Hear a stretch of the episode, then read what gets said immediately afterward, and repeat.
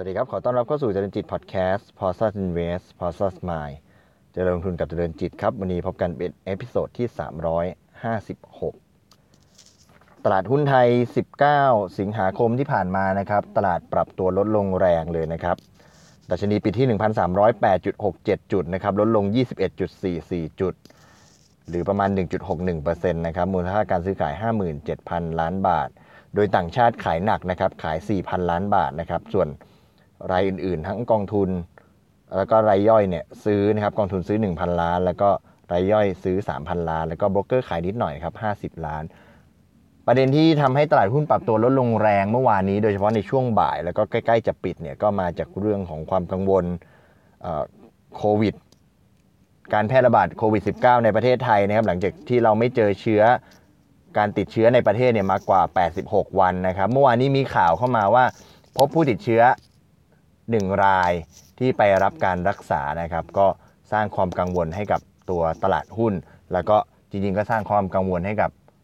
บุคคลประชาชนทั่วไปด้วยเช่นเดียวกันที่ทราบข่าวนะครับ ก็ปรากฏว่าพอหลังจากตลาดปิดไปแล้วเนี่ยทางกรมควบคุมโรคเนี่ยแถลงว่าในส่วนของบ้านเราเนี่ยถือว่ายังไม่ได้เป็นการติดเชื้อภายในประเทศแล้วก็ยังไม่ได้ติดเชื้อระลอก2นะครับ เพราะว่า ตรงนี้เนี่ยในส่วนของผู้ป่วยเนี่ยซึ่งเป็นผู้ที่เดินทางกลับมาจากสหรัฐอาหรับเอมิเรตเนี่ยแล้วก็กลับมา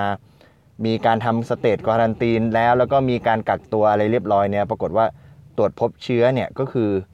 เป็นเชื้อที่ไม่ไม่มีความสามารถในการแพร่โรคลักษณะว่าถ้าเป็นภาษาง่าย ๆ ก็จะใช้คำว่าเชื้อที่ตายแล้วลักษณะอย่างนั้นนะคือมีเชื้อในร่างกายแต่ว่าไม่ได้ไม่ได้ไม่ได้มีการแพร่ แพร่ระบาดต่อนะครับ ก็ทั้งสองท่านก็อยู่ในช่วงของการรักษาตัวแล้วก็ได้รับการดูแลควบคุมอยู่ อันนี้ก็เป็นการถแถลงที่ออกมาหลังจากตัวตลาดหุ้นปิดไปนะครับ ก็เป็นความชัดเจนที่มากขึ้น ก็เชื่อว่าถ้าเป็นในรูปแบบนี้ถ้าไม่ได้มีความกังวลอะไรเพิ่มเติมเนี่ยเชื่อว่าตลาดหุ้นที่ลบลงไป 21 จุดเนี่ยก็น่าจะมีการฟื้นตัวจากประเด็นนี้ขึ้นมาได้นะครับ ก็เป็นเรื่องราวที่เข้ามาในตัวตลาดหุ้น แล้วก็ทำให้กันมีการมีความผันผวนเกิดขึ้นใน วันพุธที่ผ่านมานะครับสำหรับประเด็นที่จะมาพูดคุยกันในวันนี้นะครับมีหุ้นตัวโรงพยาบาลขนาดใหญ่นะครับ ซึ่งหลายท่านน่าจะ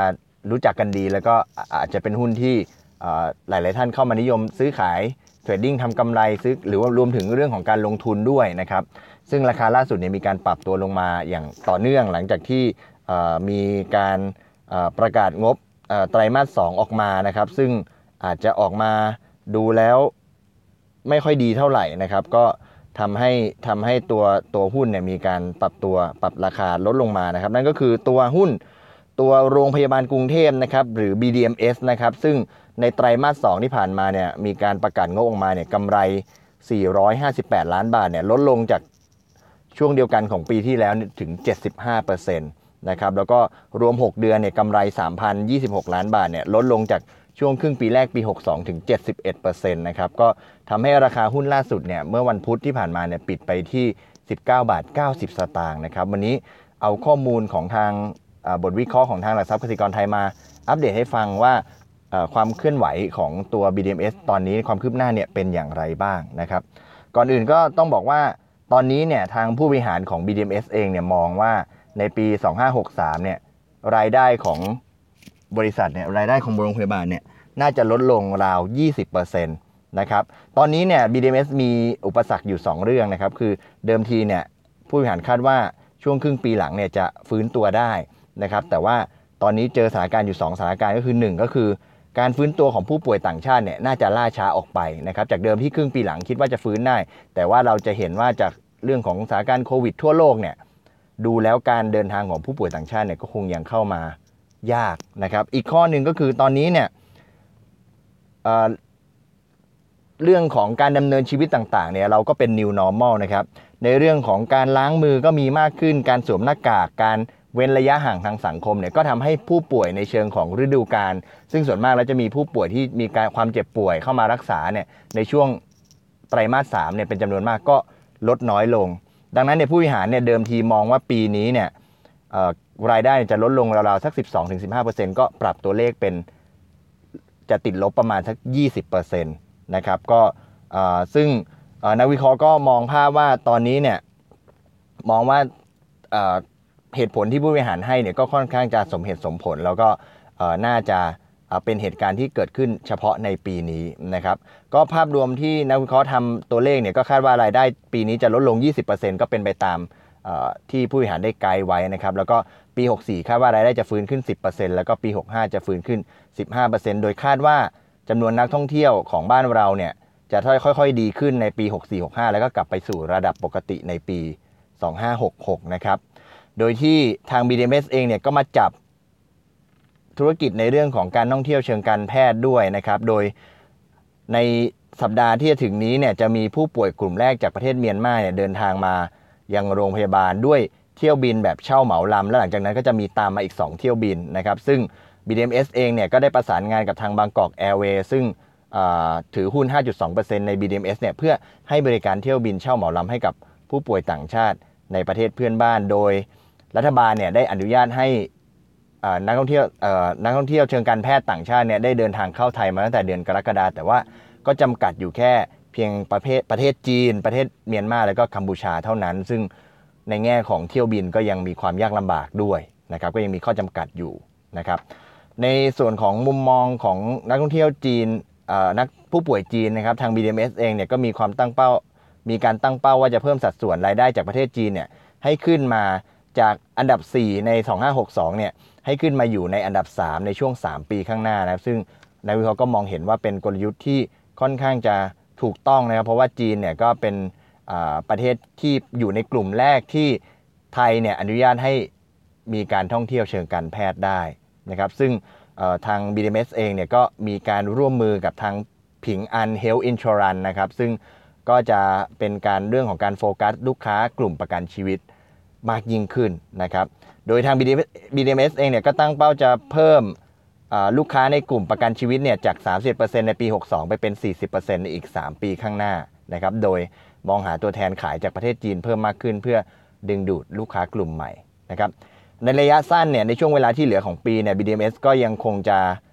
ขยายเรื่องของแพ็กเกจส่วนลดไม่ว่าจะเป็นเรื่องของลดส่วนลดค่าห้อง ค่ายา ค่า CT สแกนหรือหรือว่าค่า MI เนี่ยไปจนถึงสิ้นปี ในขณะเดียวกันก็ยังคงคุมค่าใช้จ่ายอย่างเข้มงวด ไม่จะเป็นค่าใช้จ่ายเกี่ยวกับกับพนักงาน ค่าใช้จ่ายเกี่ยวกับการตลาด แล้วก็ค่าใช้จ่ายเกี่ยวกับการซ่อมบำรุง ทั้งหมดนี้ก็เพื่อรองรับอุปสงค์ที่อ่อนแอในช่วงครึ่งปีหลังของปี 63 นะครับก็ในแง่ของกำไรสุทธิเนี่ยนักวิเคราะห์ก็คาดว่าปีนี้เนี่ยกำไรของธุรกิจหลักเนี่ยจะลดลงประมาณ 43%เมื่อเทียบกับช่วงเดียวกันของปีที่แล้ว ถ้าเปรียบเทียบตัวเลข เมื่อกี้เราดูไปแล้วใช่ไหมครับว่าครึ่งปีที่ผ่านมาเนี่ย BDMs กำไรลดลง 71%เมื่อเทียบกับปีที่แล้ว ถ้าทั้งปีนะวิเคราะห์มอง ว่าจะติดลบ 43%แสดงว่าในช่วงไตรมาส3ไตรมาส4เนี่ยคาดเราก็มองว่าน่าจะมีการฟื้นตัวขึ้นนะครับ ส่วนปี 64 เนี่ยคาดว่ากำไรจะเติบโต 13%แล้วก็ปี 65 กำไรจะเติบโต 36%นะครับ ก็เป็นที่มาของการคำแนะนำของนักวิเคราะห์ของหลักทรัพย์กสิกรไทยนะครับเขาก็ยังแนะนำซื้อนะครับให้คำแนะนำซื้อสำหรับหุ้น BDMs อยู่นะครับ โดยที่มีราคาเป้าหมาย 22 บาท 90 สตางค์ ซึ่ง ก็จะมีอัพไซด์จากราคาเป้าหมายเออราคาล่าสุดเนี่ยประมาณ 15%นะครับโดยราคาปัจจุบันตรงนี้เนี่ยถ้าเทียบกับกำไรที่จะเกิดขึ้นในปี 2563เนี่ยก็ยังอยู่ที่ระดับ PE 48.5 เท่า แต่ว่าสำหรับกำไรปีปีหน้าเนี่ยก็จะลดลงเช่นเดียวกันนะครับ ก็จะจะมีตัวเลขที่ลดลง แม้ว่า ตอนนี้จะดูค่า PE ยังสูงอยู่นะครับ แต่ว่าก็มีโอกาสที่จะปรับลดลงได้เมื่อกำไรเริ่มฟื้นตัวขึ้นมานะครับ ก็มาฝากกันสำหรับตัวหุ้น BDMs นะครับ ราคามีการปรับตัวลดมาหลังจากการประกาศงบไตรมาส 2 ออกมาไม่ดีนะครับ แล้วก็เอาทิศทางมุมมองของทางผู้บริหารแล้วก็นักวิเคราะห์สำหรับช่วงระยะสั้นแล้วก็ระยะ 3 ปีข้างหน้ามาเล่าให้ฟัง เชื่อว่าน่าจะเป็นประโยชน์สำหรับคนที่สนใจหุ้นตัว BDMS อยู่แล้วนะครับ ก็เผื่อหรือว่าหลาย ๆ คนกำลังมองหา ทิศทางการลงทุนในหุ้นกลุ่มโรงพยาบาลอยู่ก็น่าจะเป็นประโยชน์นะครับวันนี้ขอบคุณที่ติดตามนะครับ แล้วพบกันใหม่ใน episode ถัดไป วันนี้ขอบคุณและสวัสดีครับ